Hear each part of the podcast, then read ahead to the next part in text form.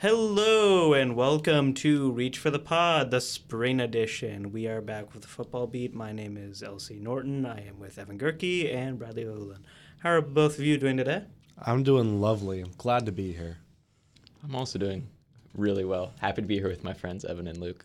Yeah, this is pretty nice. Not gonna lie, it's been a minute since we've all been together like this. Um, all right, so well, the last time we were together like this, um, Indiana football went two and ten. Yeah, um, that was that was a little tough. Hopefully, morale's a little higher right now in the spring because there's there's a lot more hope to be had than there was sitting in the press box at Ross-Ade Stadium.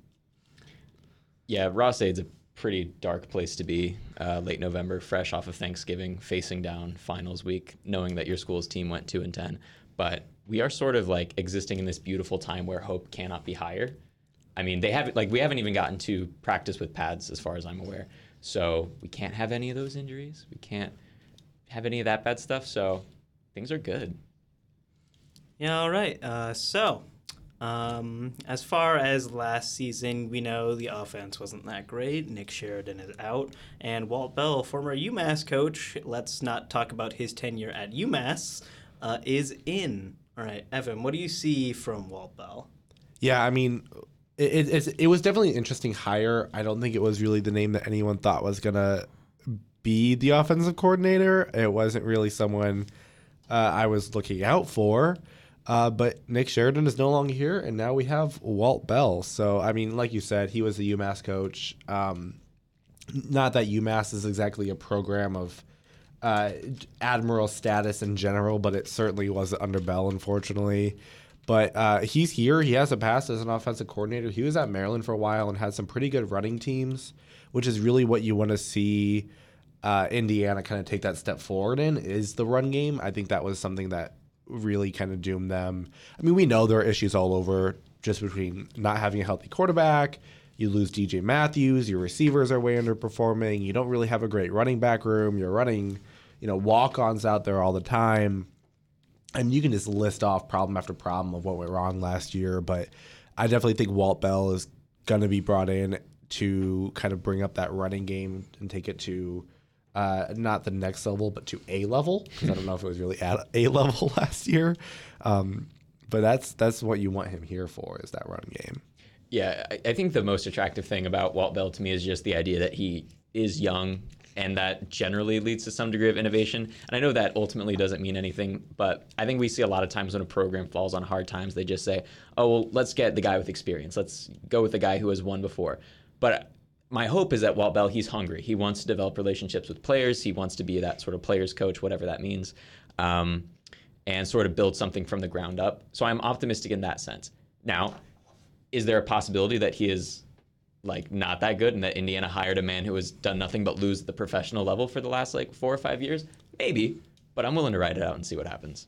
Yeah, I mean, I think the thing with Walt Bell is um, Allen's an interesting head coach, and yeah, he's a defensive mind, and he has now he confirmed in a press conference he's taking back control of the defense. Um, he hired Chad Wilt, the new defensive coordinator, as more of a point person, more of an organization guy, making sure if he leaves a meeting, a meeting could still flow as though he were there. That's Wilt's role. Whereas Allen, he's going to be calling plays. It's his defense again, as it was when he was a defensive coordinator. He's wanted to get back to that. He's been a head coach for years now. He knows what it's like to be a head coach now. He's no longer a rookie head coach. He knows what being a head coach is like, so he feels more comfortable putting himself back on back in control of the defense.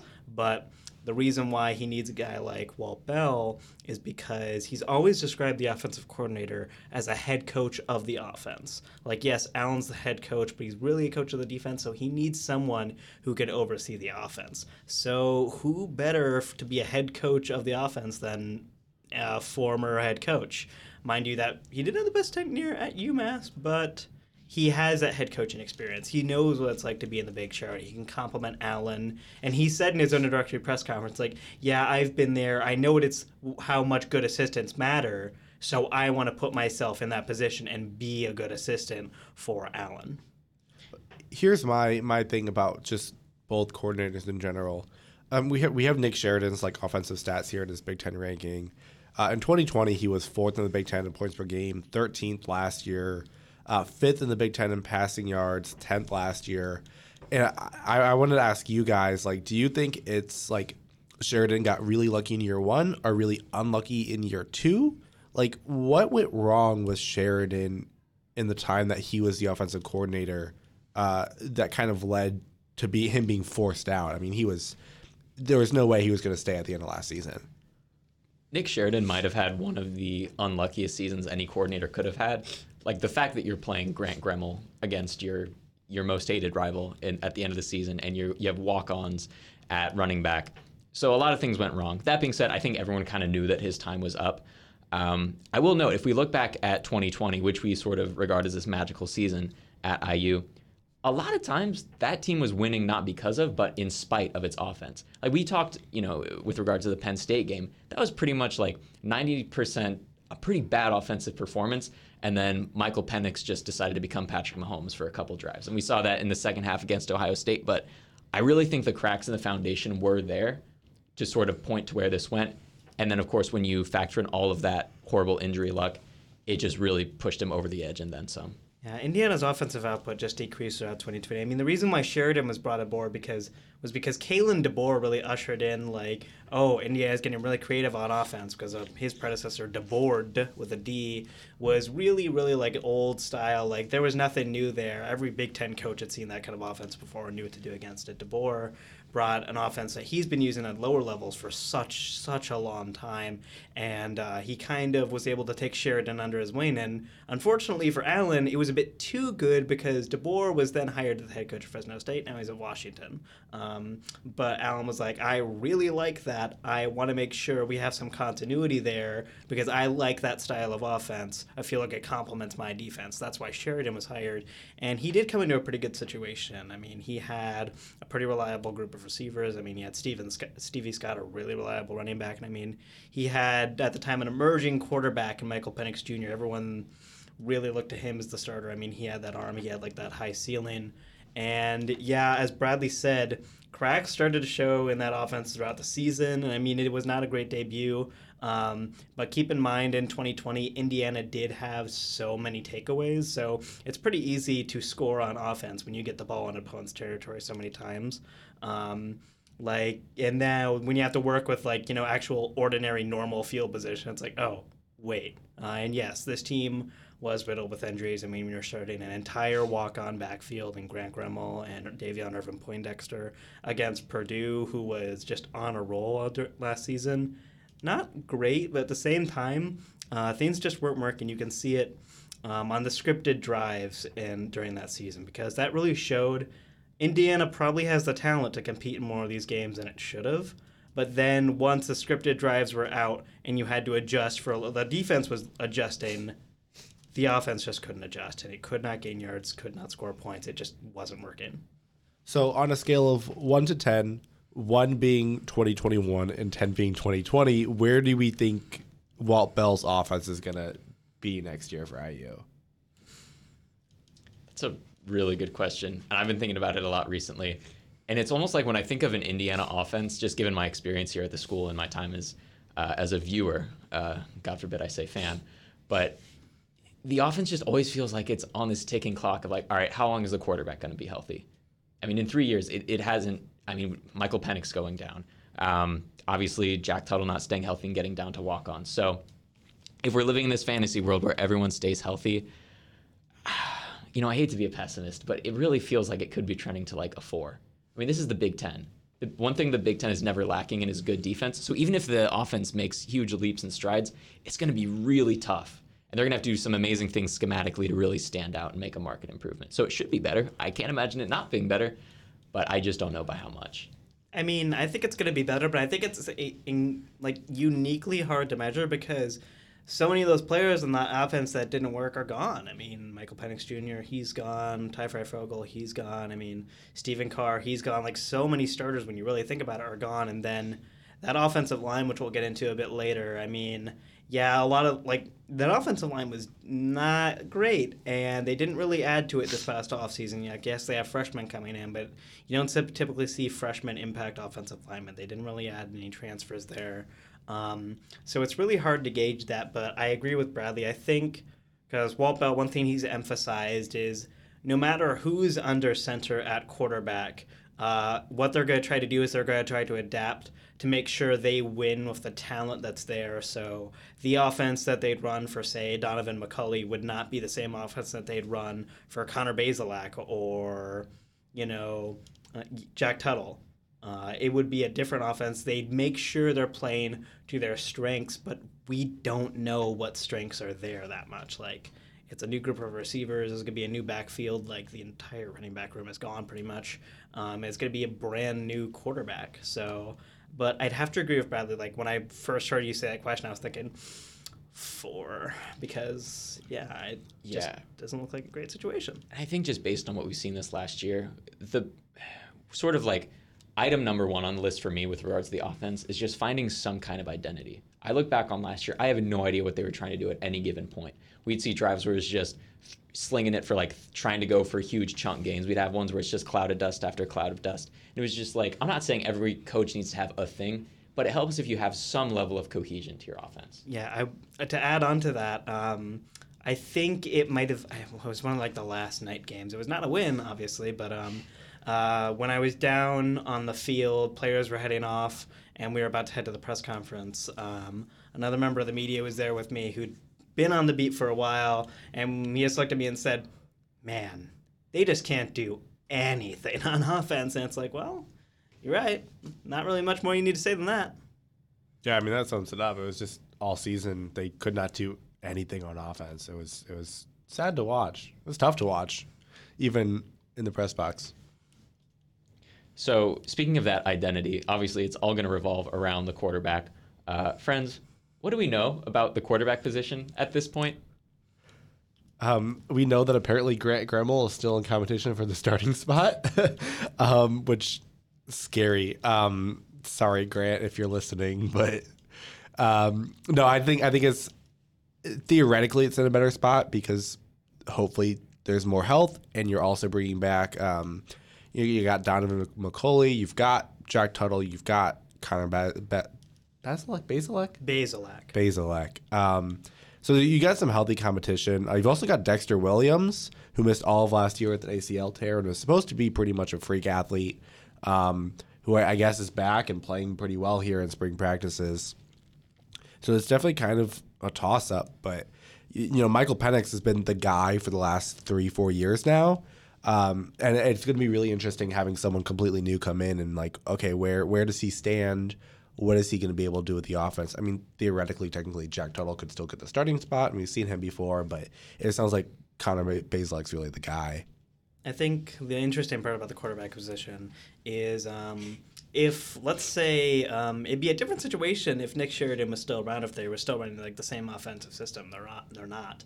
Like, um, I mean, Donaven McCulley went through and learned that Sheridan system, that Sheridan DeBoer system, but um, now he's having to learn the Walt Bell system. So you have to think, well, that probably isn't ideal for development. Having learned two different offensive systems your first two years of college, but um, everyone's coming in with like the same amount of experience in the system. So it's really going to be interesting to see, like, okay, so who really comes out of that battle? So, based on what you know, as far as I'm aware, right now Jack Tuttle is the quote unquote assumed starter. That ultimately means nothing in the middle of April. Um, from what we've seen from Connor Bazelak in his time at the SEC, what kind of things do we like about him? What kind of things give us pause? And if he ends up being that guy or he's pushing for the starting job, what do we think he can bring to that offense? Well, I mean, he looked like a he had a really good young career at Missouri before uh, injuries kind of affected him again there too, which is Whoa, sounds kind of yeah, not the sentence you want to hear if you're an Indiana football fan. Um, but he was what all freshman team in the SEC. He I was mean, the freshman of the year. pretty talented guy, honestly. I, I think uh, there, there's definitely stuff you could be um, satisfied with knowing he's coming in. I think he's going to be a guy who's getting the ball out quick. Um, not a ton of help around him, really, that I see. So you definitely want a guy who can kind of create on offense a little bit. I think he's going to be one of those people. I think he's got a good chance to do that. Yeah, I think, I mean, especially, I mean, SEC freshman of the year, that's a hard league to earn. a position an award like that in because I mean you think of all the impact freshmen that have come through the SEC who have just like made a difference on like really really good teams. It's a hard award to win for him to win that at a school like Mizzou. That really puts him like head and shoulders like above most. But then he had that like down season this past season, so I'm really interested to see where he goes from there. But he does bring all that experience. I mean. Indiana's defense, I mean, t- that's where Tom Allen comes from. He comes from the SEC. He learned a lot of defense while he was at Ole Miss. Um, so they've seen like the same kind of looks. I mean, yes, things have changed over the years, but the SEC is the SEC.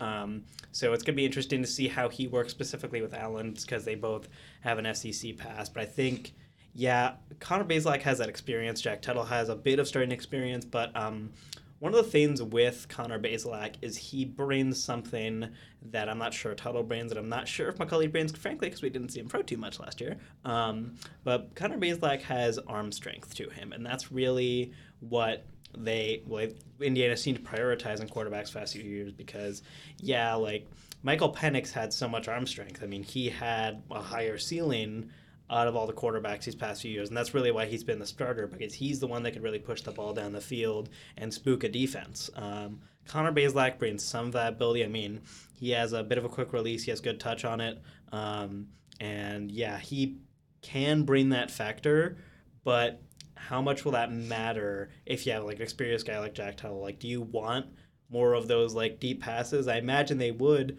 or someone like Jack Tuttle to like throw those little out routes, like pick up a little bit here and there while you focus more on the run game.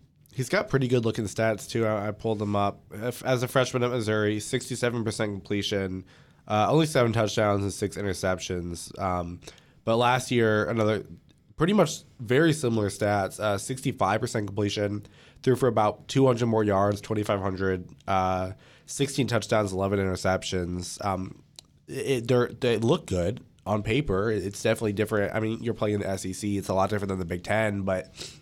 I mean, I like just reading the numbers. It seems like a guy who can really come to Indiana and you know com- help the team compete a little bit more than they have. Yeah, I mean, ostensibly his ceiling is a four-star prospect from Archbishop Alter. It's a place near where I grew up. They they have good football players. Spoiler alert. Um, and SEC Freshman of the Year, he's got the size, he's got the skills.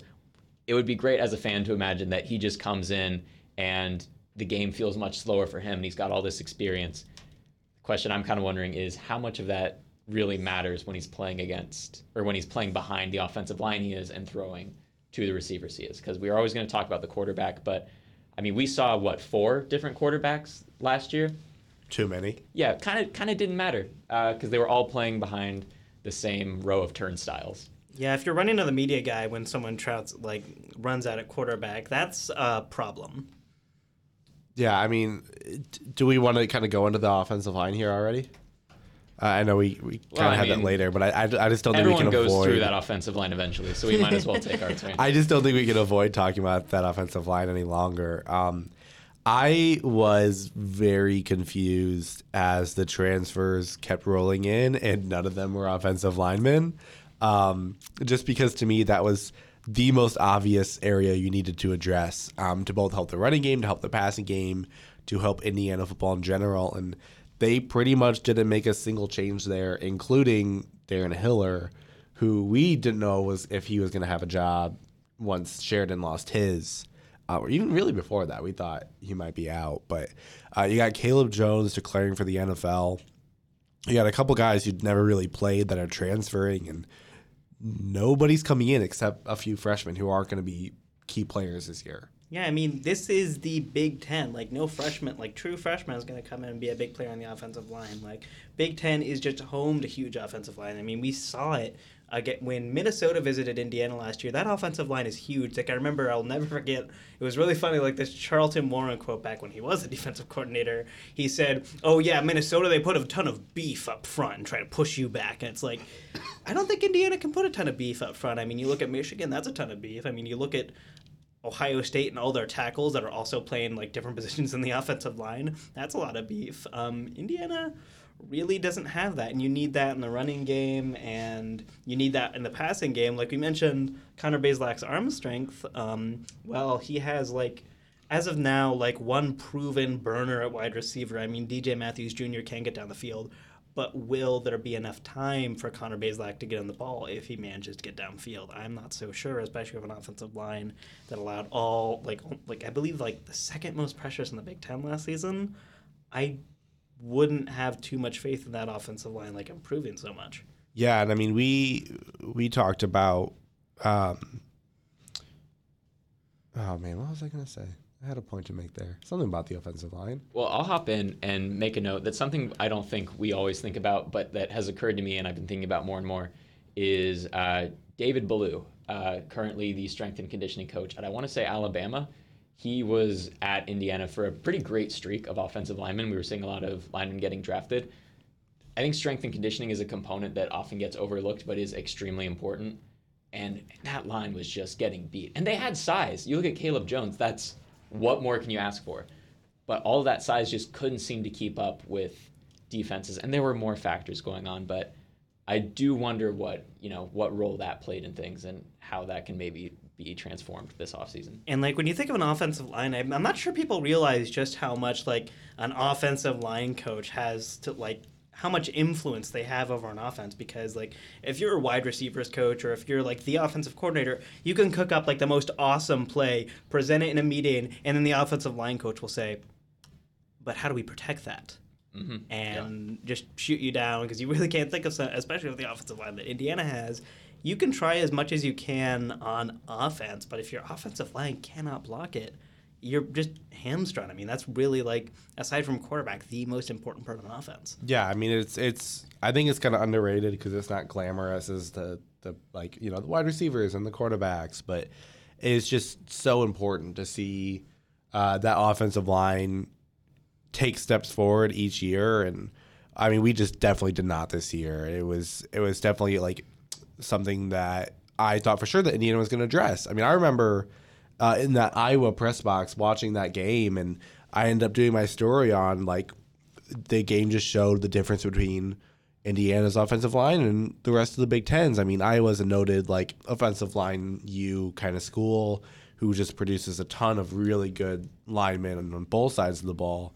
And I was watching that like seeing, you know, Indiana couldn't get any pressure and at this point we have no idea that Indiana's going to go two and ten. We're we're hoping for a bowl game, uh, like eight eight and four at worst. Big Ten title still in contention there. Yeah, we we thought we the morale was high on that drive to Iowa. Um, so we didn't realize how bad it was going to be. But I mean, they the, the defense wasn't getting great pressure from from Indiana against Iowa's offensive line. On the other side, it was like they weren't there. I mean, it, they would just glide right through and force Penix to make a throw, and oh look, that's an interception. Oh, he's taking it all the way. There's a pick six. That's the second of the game, and all this very quickly, uh, we're looking up from the press box to the scoreboard and trying to figure out what just happened. Yeah, it felt like literally every position on the field on offense got worse, and that very well may have happened. But usually, when you feel that, it's because it's starting at the line. Because if the line's not good, everything's just gonna. It just sets a ceiling on how good things can be. It just does. And I mean, if you let's say I mean you're running an offense and you're running like these shorts these short routes, well, you're exposing your wide receivers to linebacker territory. That's never a fun place to be. Like if you have those deep routes, yeah, they might deal with a cornerback, but a cornerback isn't going to deal some like horrific hit that could leave that could send him out of a game. Um, I mean, yeah, I mean Indiana has a saying big men lead the way. They said it throughout the season. They said at the beginning of the season, and it just wasn't working. They were trying a few different co- uh, combinations of those five offensive linemen, and nothing really worked. I mean, I, I think they led the way. They went to the defensive line and they said, "Oh, right this way," and went straight to the quarterback. the ushers of Indiana football. Oh, we, I mean, yeah. I mean, I'm not here to like crap on amazing like 250 pound juggernauts, but there's just got to be a little bit more cohesion if this team wants to get anything better and let a running back run anywhere more than like a yard and a half. Bradley, are you saying you're not going to go repeat these things to Caleb Jones? Uh, in the interest of my bones, my pride, and just respecting beautiful, strong men, no. And I mean, thinking about the freshmen coming in, because yes, they aren't going to have an instant impact, but they are freshmen. They're going to be a part of this program. They could be starting eventually. I mean, Carter Smith, he's a tackle, so I would not expect him to see like much, if any, action, especially against Big Ten edge rushers.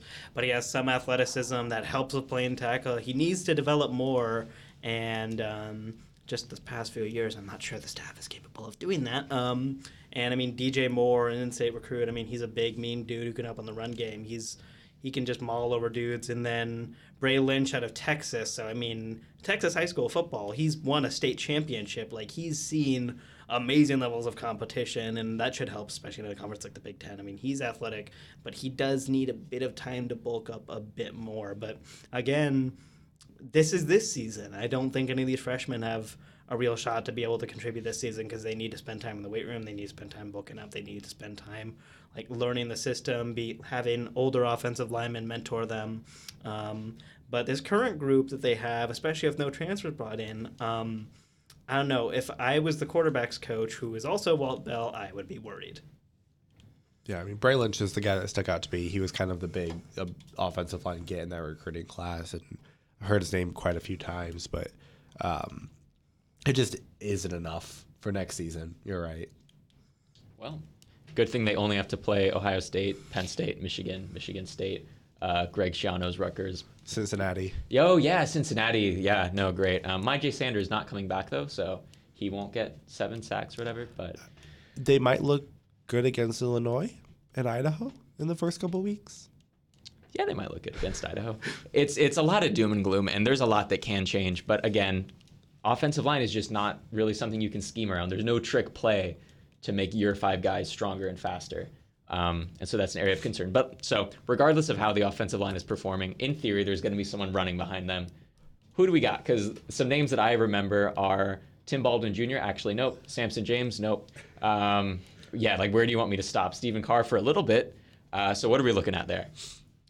Yeah, um, a lot of the running backs kind of left this offseason before and after um, Dylan McCullough left, went on to Notre Dame, um, and they brought a few in before Dylan went on to Notre Dame. I mean, Shaun Shivers, I mean, he's from Auburn, like freak athlete. He's listed as an athlete. He's not specifically listed as a running back. I mean, he's a he's kind of a short guy, short cane who can. He's a shifty dude, can create some problems. Uh, you we saw. Did, e- uh, either of you see that highlight from practice? Like he took a run to the house and he just like broke so many ankles on the way there, which doesn't look great for Indiana defense, but does look great for Shaun Shivers. See, whenever I see clips like that of like inter like inter squad scrimmages, and we saw the same thing in fall camp, um, where like the offense looks great or the defense makes a really great play, and it's like, is it because the offense is good or is it because the defense is bad?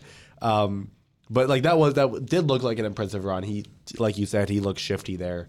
Sean Shifters. No, That's really great, Evan. I'm really glad you said that. I look to Bradley for for validation there because he usually likes to validation validate my really bad jokes. So thank you, Bradley. No, I liked it, and I'm sure we'll be saying it for all three games that he's healthy. um, but yeah, it's that was just walk on city, and I I'm of the opinion. I guess this is a very anti Big Ten fan of me, but the running back, unless you've got a guy that's truly transformative, you need a guy who can be secure with the ball, who can find some holes. I don't know if those holes are going to be present, but you just you got to stay healthy and you got to have depth because if you're putting a guy out there who's already got 14 carries and you're expecting him to get anything more than like three yards, it's probably not going to happen. You, you don't think we have a Kenneth Walker on our hands here? Well, I mean that's the blueprint, right? Is Michigan State like that's the best case scenario? Is somehow there's just magic in the portal, but I just I yeah, call me pessimistic. I don't see it. Yeah, I mean, with a guy like Shaun Shivers, I feel like you could have because he's he has the capacity to be explosive. I mean, they brought in Josh Henderson from North Carolina. I'm not, I don't think he's like a starting quality back, but I feel like he could get some carries here and there just when Shivers needs a bit of rest. But yeah, I mean, speaking to, I don't think this offensive line is gonna be able to generate much. I mean, think about last year. I mean, Stephen Carr would, did not get much. I mean, he had like one big run that wasn't against Idaho. It was against hmm. Maryland that touchdown run. Yeah. I mean, that's not great. You need more explosive runs like that. And Indiana had all of like one last year against a non FCS opponent. And I'm not so sure if Indiana's going to be able to produce that this year because Stephen Carr was a quality back. He brought a lot of patience to the game. I mean, he he could make cuts. He was a quality, quality running back. And it's a shame that he was not able to put those talents on display as much as he could have. But yeah, he had that one run, but aside from that, he just didn't get too much room. And one of the things um, that he did bring though was he was a he was a receiver, And Shaun Shivers has had some work at receiver. He can do that. And I mean, if you have an offensive line like Indiana where you're worried, like, uh oh, we're not going to have much time to throw, I mean, just a quick out to the running back, that could be a key part of the game. Oh, I fully expect we'll be seeing a lot of quick outs this year. Don't you worry.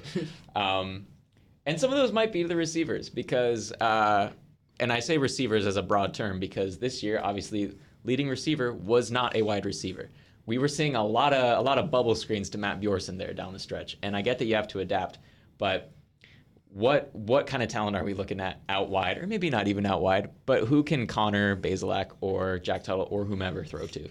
I mean, the biggest name upon like receivers would have to be DJ Matthews. I mean, yes, I mean, I believe he is the leading returning receiver from last year. Yep. Um, he brings speed to the game. Mind you, you have to worry about uh, will there be enough time to block for that? Um, they did have some time to do that against Cincinnati before he got injured, but I feel like that's like the number one name. But behind that, there's a lot of question marks. I mean, Ty Fryfogle is going on to the NFL. They had a lot of transfers, two of which went to join Deion Sanders at Jackson State. I mean, Miles Marshall, who looked like he was going to have like potentially a really good season there, he went on to Miami of Ohio. Jacolby Hewitt went on to FIU. Sean Brown is still in the transfer portal. So Indiana had to bring in some names. Uh, Emery Simmons from UNC, who they recruited as a high schooler. So it was a pre-established relationship there. He spoke about it a bit in a press conference a while ago. Like he already knew Tom Allen. He already knew the facility, so it was a pretty easy decision for him once he answered the transfer portal. And then Cam Camper, who's a JUCO transfer, he produced he produced pretty well at the junior college level, and he's had some highlights in camp. And they actually, a little fun aside, um, whenever he isn't in class, he's usually with coaches meeting in coaches meetings, just trying to soak up as much as he can. They call him Coach Cam. Um, but yeah, it's a really thin room, and we don't know a ton about it. I mean, there's two notable freshmen coming in. I mean, Omar Cooper, he worked with Donaven McCulley. I mean, he's a four star. He's a bigger, like contested catch type receiver. Think like a Ty Fryfogle type. That's kind of receiver that Nini has liked as of late. But um, he has not participated in spring ball. He's not an early enrollee, so he's going to have to play some catch up in the fall. So I would not expect him to have much of an impact early. He could have some plays as the season goes on, but I wouldn't expect to see him too much early. And then there's Cameron Perry, a three star. He's a more of a speedy guy. He has a lot of uh, receiving yards after catch ability, but he is also not doing spring ball, so he could show up later in the season. But I wouldn't expect them to use him too much early on the season. One thing you you mentioned with DJ Matthews is that he had the most receiving yards last season. Uh, he was lost for the season against Western Kentucky, which means he played one Big Ten game. Uh, that's terrifying that you've got guys like Ty Fryfogle and Miles Marshall uh, in your you know receiving slots, and your leading receiver played four games. Uh, and I know there's a lot of issues that go into that about yeah. the offensive line and the quarterbacks were unhealthy, but I mean that's that's not even a lot of yards. Like I don't know. That's pretty much all the the receiving Indiana's bringing in this year is 165 yards worth. That's that's scary. Yeah, and for what it's worth, uh, Fryfogle did end up surpassing him um, by the end of the year uh, by about 200 yards, but that's 200 more yards in what nine games. I, I, mean, Indiana just was not was just not getting targets. There was no. I mean, the, the thing I kept coming back to throughout the year was Indiana just did not have any reliable way to generate easy yardage. Uh, two, I guess it now would be three years ago, uh, sort of that Kalen Kalen DeBoer's last year they weren't always bombing it deep. It was a lot of screens, it was a lot of swing passes and these things, but it was because given the limitations they had and given the defenses they were going against, they're like, all right, we're going to get it to Whop Philyor in space and, you know, with some speed. We're going to get it to one of our big tight ends in the flat. Just anything you can do to generate easy chunks of yardage, you don't have to have fireworks every single play. And it felt like it was so boomer bust for Indiana, and obviously, more often than not, it was bust. Uh, yeah, going back to like the tight ends too. Um, and they, they try to use those guys a little bit. I mean, Peyton Hendershot uh, put up pretty good numbers, but he's gone now. He, he's declared for the draft. You lost uh, Matt Bjorson to the portal. Uh, pretty much the only guy you got coming back is AJ Barner, who had a few like decent games. Um, but I think what one of them was an 80 yard touchdown he had the, he had the long touchdown. Yeah, 76 yards against Idaho, I think. Okay, yeah. Garbage time. in garbage time. It was with- just under 50% of his total yardage on the season. Yeah, so that's like I, I've I've heard good things about how he's looked so far in the spring. That he's really kind of settling into that starting role. Um, but he's also really unproven as well. So you've really got only question marks to throw to if you're Connor Bazelak or Jack Tuttle or Donaven McCulley or Dexter Williams or Grant Gremel. Yeah, or you know Zach Merrill, Will Johns. Shout out Will. Um, I think I remember recording uh, a similar podcast last year, and we really focused on like the potential stars. You know, is Miles Marshall going to break out? Is um, you know is Stephen Carr going to be the guy at running back? This year we're kind of just asking for people to step up, give like give like a C plus. You know, because when you just have such an utter lack of identity, you just need people to show up and do their job and do it well enough that you can win the games you're supposed to win, be competitive in the games you're maybe not supposed to. Because when you just get socked in the mouth over and over that early in the season, I mean, we saw after the Michigan State game, it was almost like the team was broken. So you got to be competitive early on, and you can't just be getting absolutely gassed, you know, by all these different teams. I mean, yeah, they're tight ends. I mean, one thing you got to worry about is, especially with the offensive line, like, what are the tight ends to bring as like blockers? Like, I mean, I mean, with AJ Barner's like receiving yards being a bit low, I mean, you have to wonder, okay, is he used more as a blocker? Is he used more as a receiver this season? Who knows? And I want to point out that he was also AJ Barner was Indiana's bucket game MVP, and he had like. I know, like a few receptions here and there, which just says a lot about that bucket game, number one. But number two, I mean, that could be a bit promising that he was getting those targets in the first place because, I mean, Purdue did have a pretty solid defense. Um, but yeah, there they have two freshmen coming in. Brody Foley, he was a late commit. He had some athleticism, definitely more of a receiver. I mean, the guys are converted running back. He's also been a linebacker. He needs to bulk up a bit, but he should be more of like a complete tight end. He can both block and res- and be a receiver. But I mean, Ryan Miller, he's a bigger tight end. He's much more of a blocker than a receiver. But I'm not sure how either how much either of those guys are going to contribute because it's clearly this is absolutely AJ Barner's room now. He is the starter. That much we can say is pretty much a fact. Yeah, you're also you might see some playing time from guys like Aaron Steinfeld, who didn't really see the field much last year outside of like special teams, but was injured for a few games. Um, he's a Bloomington guy too, um, so I don't know if he's going to be someone who's going to be able to contribute in the future. He's also trying to bring in his younger brother, uh, who I think is the number 11th ranked player in Indiana or the 11th ranked tight end and the fifth in the state. So um, you're almost going to use him as a recruiting tool too in his home city, but. Um, there, there might be some guys at the tight end position who are big enough that they can kind of step up and maybe do something uh, out there. So obviously, throughout the course of uh, this little conversation, it really feels like we've been at a, a low hum of mild enthusiasm. So as we close things out before we get into overtime, I do, I just want to ask you guys, what does your vision for a successful Indiana offense look like? Who's throwing passes? Who's catching them? Who's emerging? And what is that offense capable of doing? It doesn't have to be a lights out team. Maybe it just means they're playing possession ball. But what do you think is sort of the a realistic ceiling for this unit going forward? I mean, if obviously we're just talking about the offense here, but if we're looking at like wins that the the, the offense has to step up to provide those wins, uh, the goal is obviously to get back to six and get to a bowl game again. Um, I think if Connor Bazelak is is performing as well as he might be able to, um, and he's got Shaun Shivers there in the backfield who kind of steps up and has you know a really good transfer year, um, and that's really the key is these transfers that they're bringing in having kind of uh, about uh, not the best years they can, but definitely kind of stepping up above where the the above the minimum. Um, you got those two guys, and I really like to see DJ Matthews uh, for a full season because he seemed like the kind of guy who was just starting to get into his rhythm and just starting to kind of make some electric plays. So those three guys perform, you know, seventy five percent of their ceiling. Uh, I think you're in decent shape. You can't be too unhappy as an Indiana fan compared to last season. So, from my perspective, I mean, look around the Big Ten. I mean, especially the Big Ten East. There's a lot of co- like good quarterbacks coming up. There's a lot of good quarterbacks who are already there.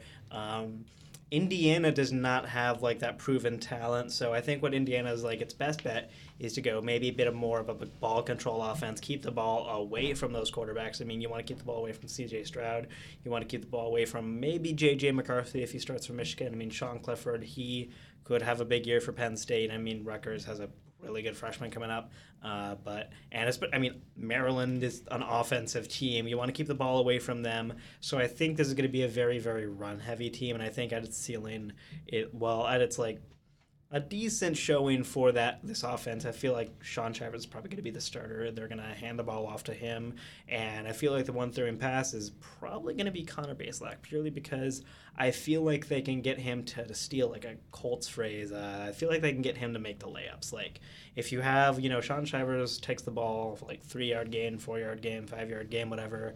Uh, if you need a few yards after that, you can get like a five six yard pickup of any of the receivers that are on the roster. Um, and then if you have the time, if you can scheme up something good, I feel like Connor Bazelak with his arm strikes give you the gives you the best chance to like diversify your game, take a shot downfield to a guy like DJ Matthews, and just keep the defense on its toes. So it's not just expecting, oh, they're going to be like a short yardage game. We're gonna just sit, we're gonna pack the box and just give them trouble. Um, and you know, yes, the goal is get back to six wins. I think Indiana could be capable of that, but it's so much is a mystery right now. We really haven't seen them practice that much. We just kind of have to wait and see, but that's what I have to say. I do think m- the most surprising best case scenario is if Donaven McCulley figures out how to throw a football. Um, Oh, that'd be so cool. that would be cool That'd be because because then he becomes a dual threat quarterback, and then defenses have to plan for both if he runs or if he throws. Yeah, I want to be clear. Evan is not just being mean to Devin McCulley. Tom Allen in his press conference after was at Ohio State. Literally just said we're not really comfortable with him throwing the ball. Yeah. not Yeah. a great sign for your blue chip quarterback. I think one of the exact quotes was, you know, you have to be dual threat, dual, two. You have to do both. Yeah, he was he was a glorified wildcat running back at the by the end of. The, I mean, And against Purdue, well. they literally put him in the game to run into the touchdown. That was that was his only appearance in that game. They did that even before when Penix was healthy. They Yeah. put McCulley in the game. It's like, oh, I guess we're doing this now, and Yeah. he run. All right. I think we're obviously really, really psyched about what this season could have in store. Um, thank you, everybody, for listening. But before we let you go, I think we're going to have a little fun here. everybody, uh, loosen those ties you've been wearing, because we are all dressed in suits, we should be clear. Um, we're doing a little segment called Overtime. This is where we unwind a little bit, play a little thought exercise. Uh, neither Evan nor Luke know what I'm about to get into. Uh, earlier, I was terrifying. Earlier today, I was thinking about all of these names that have been coming up and just how amorphous this team feels at times. You're talking about like Chris Childers, a name that I didn't know a year ago, thought I would have no reason to know. Grant Gremel, another great example. Grant Gremel was like a joke we would tell each other. But the point is, there's a lot of names on this roster and rosters of recent history that you just don't really think of. And I'll encourage you guys to not have that roster pulled up right now because we're going to play a little game. Um, are either of you intimately familiar with the works of director Judd Apatow? No. Um, that does ring a bell. No, this is great. I'm glad you guys don't know super well. So we're going to play a little game where I'm going to say a name. And I want you to tell me if this is a recent backup Indiana football player. Recent meaning they were on the team as recently as 2019 or more recent. Um, or is it a protagonist from a Judd Apatow film? Oh boy. Uh, this is a game I'm calling either Riding the Pine Apple Express, uh, Super Okay, or Forgetting Miles Marshall. So, let's. Uh, I know that one.